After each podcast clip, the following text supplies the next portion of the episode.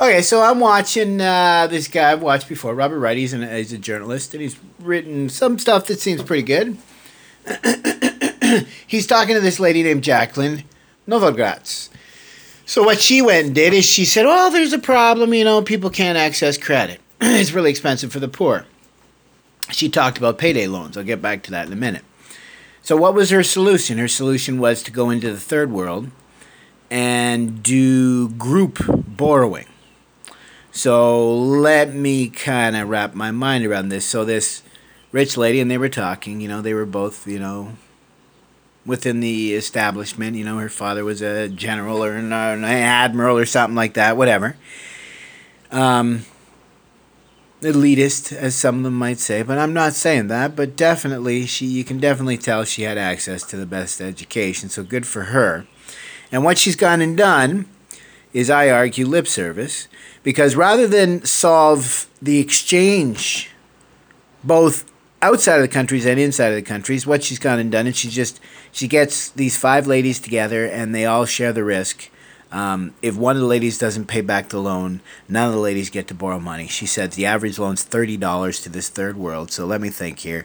She's getting millions of dollars from these rich, guilty people who have probably raped the third world for generations.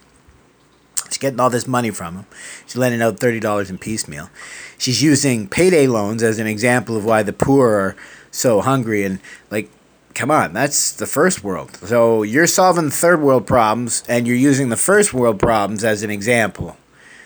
So here is what needs to be solved it's the exchange, both internally and externally. So I posit what we need is all this love of cryptocurrency means we need a crypto coin that is, as it was designed, a means of exchange. So we need a coin that is worth one one. That's it. Okay? So say if I send, as it was designed, send money overseas from the first world. Send money overseas to my family. I don't lose 30 to 60% of that uh, to these exchange uh, carpetbaggers, these, these, uh, this usury. Right? That's, that eliminates that doesn't eliminate, like I've said, I was mentioning the exchange rate risk, um, but it does reduce it because uh, you're making that exchange just the one time.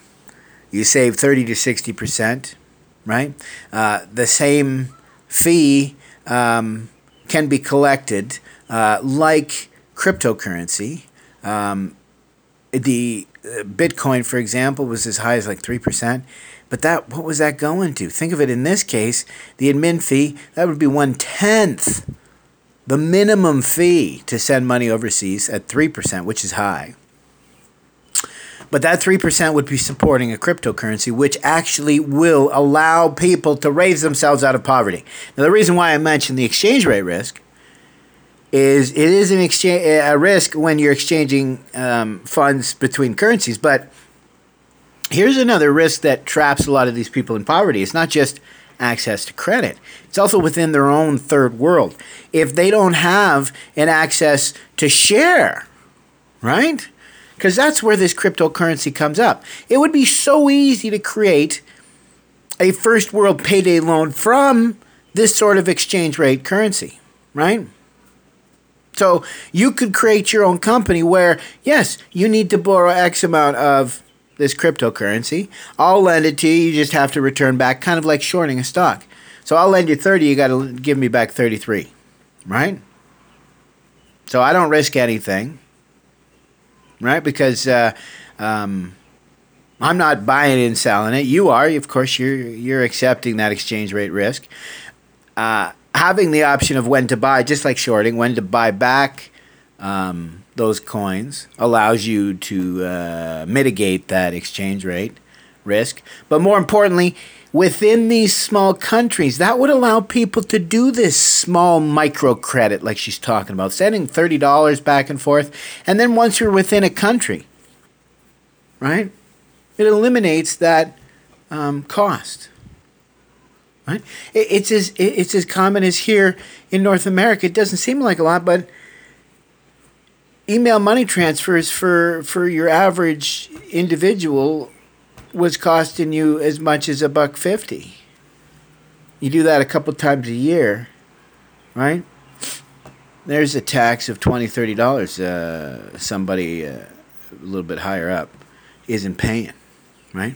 So here's my solution: this exchange-only crypto coin, supported by, like I said, these admin fees, right? Maybe a little higher than, um, say, a Litecoin, which is very efficient and, and reasonably priced, uh, costed, reasonably costed. Um, possibly uh, some of the higher end, but uh, paying that fee is supporting this goodwill, this this uh, humanitarian effort, as it were, and overall the success and adoption would grow because of it, because of the money being saved. And as I said, you certainly could charge a higher fee, nowhere near one tenth, like I said, most, but you certainly could charge a higher fee um, and and uh, and justify it. But here's here's where my great idea comes in. I argue that yes, you create the coin that is a means of exchange, a means of exchange only, no speculation, uh, supported with uh, supported by um, in, in a small amount by the the admin fees, obviously. Now to really drive this adoption.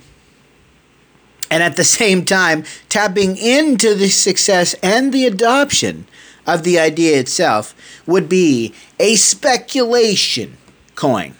So, a coin that is directly attached to the exchange only coin. And the success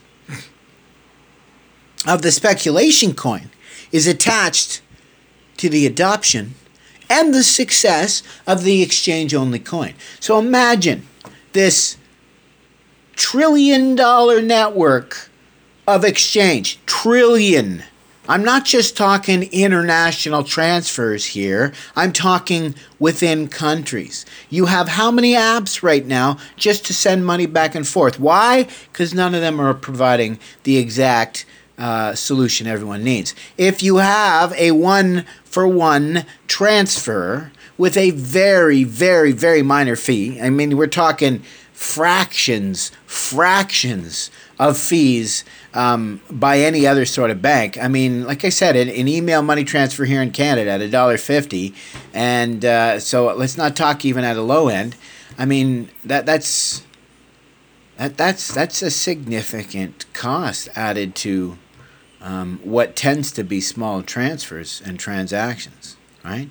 So if you keep it small, you don't hurt the small and it's very uh, scalable for almost anybody. I mean, at two percent, three percent, not really a big deal, right? Not a big deal at all.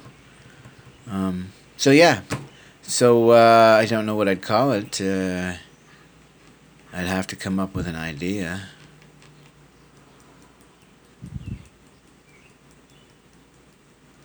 Um, probably something. Uh, probably something about balance. Yeah. But there you go. There's my idea. Recorded for posterity. Mm-hmm.